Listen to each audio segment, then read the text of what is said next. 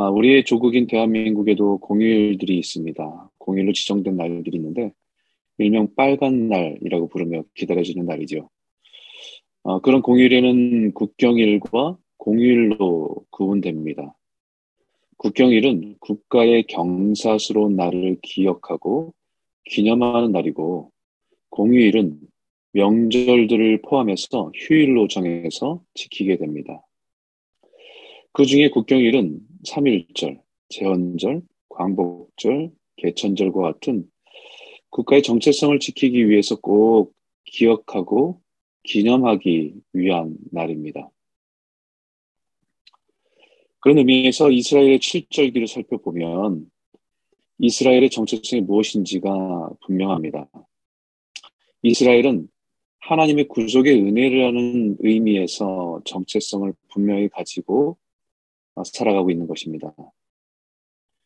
우리가 사용하는 달력의 4월에 해당되는 6월절을 시작으로 한 해를 시작합니다. 유대인에게 있어서는 하나님께서 애굽에서 구원하신 은혜를 기억하면서 한 해를 시작하는 것입니다. 다시 말하면 하나님의 구원으로 인해서 비로소 새로운 인생, 새로운 삶, 새로운 한 해가 시작된다는 것을 의미하는 것입니다.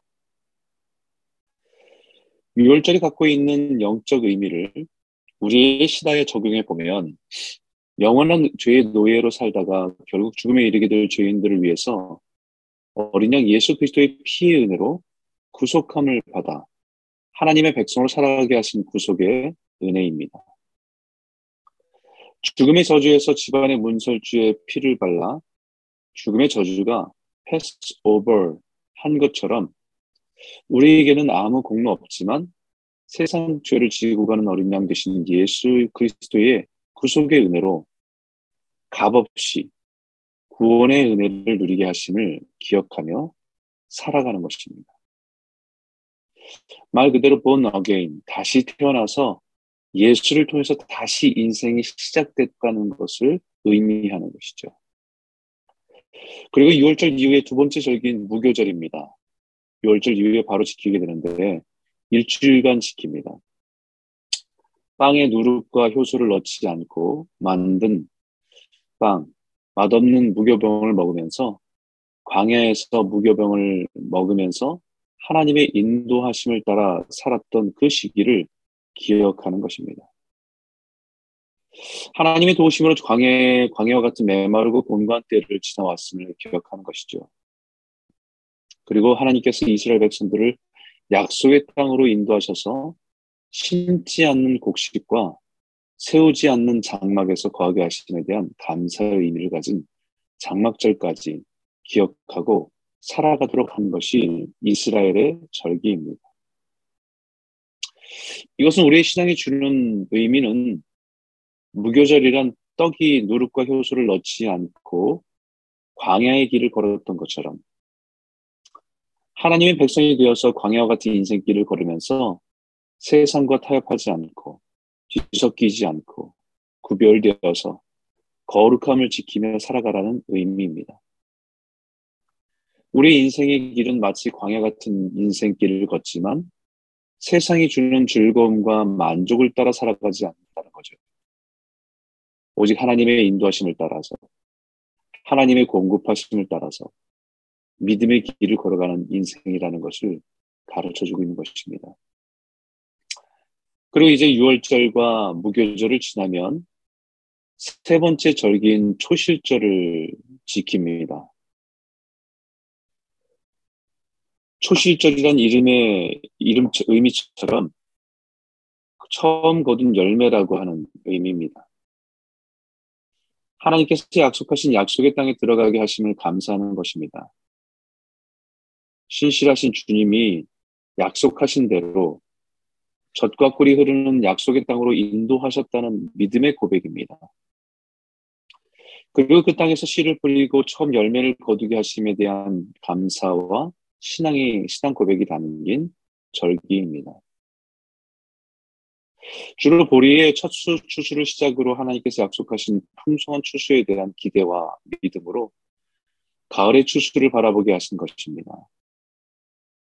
성경에는 룻기에서 모압 땅에서 돌아온 나오미가 그의 며느리 룻과 함께 다시 이스라엘로 돌아온 때가 보리 추수할 때입니다. 초실절 때이죠.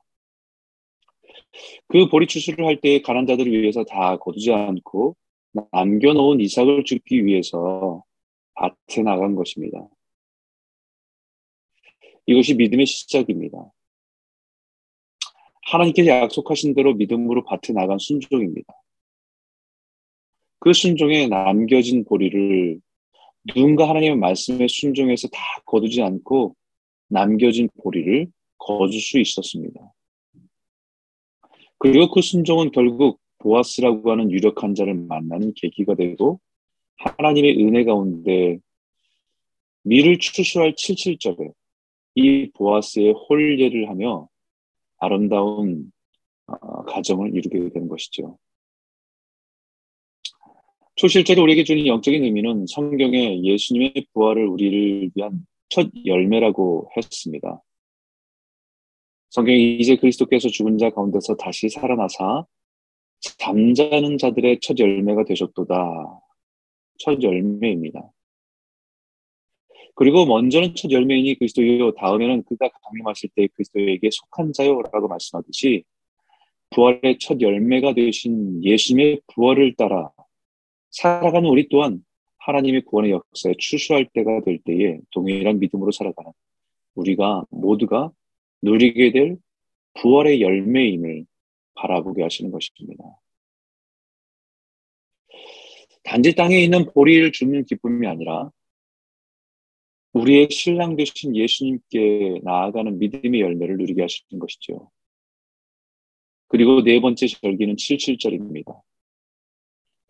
77절은 초실절 이후에 7주 뒤에 7번의 일주일이라고 해서 77절입니다.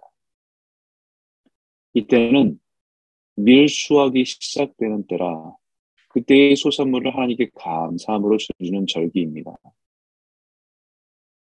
초실절 이후에 7주 뒤에 그 다음 날을 오순절이라고 하지요. 이런 절기를 조금 더 깊이 묵상하면서 깨닫게 되는 것은 곡물의 수확, 특히 보리를 추수하기 시작하는 시작할 때부터 드리는 초실절과 그로부터 7주 후에 드리는 77절 에는 본격적인 수확인 밀을 수확하는 것으로 시작해서 이스라엘의 무화과, 포도, 올리브, 배추 야자, 다양한 곡식들을 수확하게 되는 시기입니다. 감사함으로 하나님께 예배하고 절기로 지키는 것입니다. 여기서 중요한 의미는 첫 열매, 첫 소산, 첫 요제로 드린다는 것이죠. 주일날도 말씀을 나눴듯이 처음 것을 드린다는 것은 우리의 신앙에 굉장히 중요한 의미를 가집니다. 그리고 특별히 하나님께는 첫 열매, 첫 아들, 처음 것을 드리라고 분명히 말씀하고 있다는 것입니다. 그래서 신약의 오순절 다락방의 역사는 성령의 역사입니다.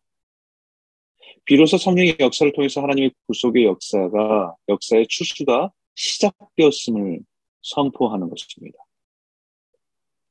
부활의 첫 열매가 예수님의 십자가에서 죽음과 부활이었다 한다면 오순절을 통해서 사람들에게 이제는 그 출수가 시작되었음을 구속의 은혜의 추수, 추수가 시작되었음을 선포하는 사건이라는 것이죠.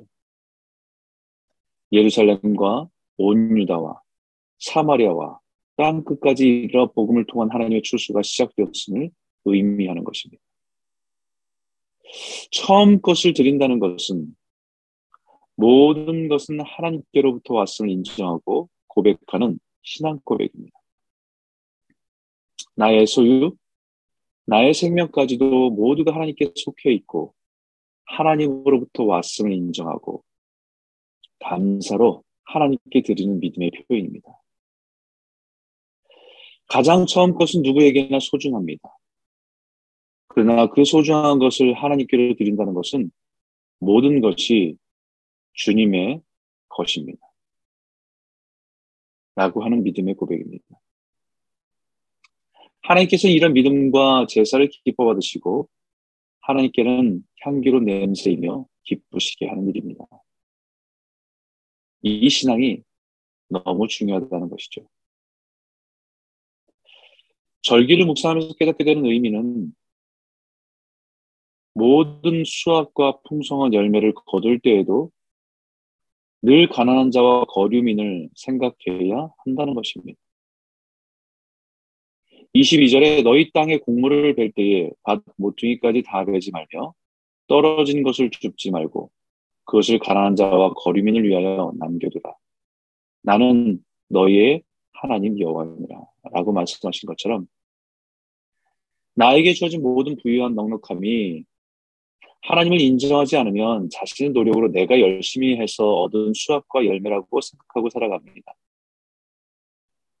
그러나 첫 열매를 들 수 있는 믿음이 있다고 한다면 그것은 모든 것이 하나님께로부터 와서 나에게 허락하신 것임을 인정하고 믿는 것입니다.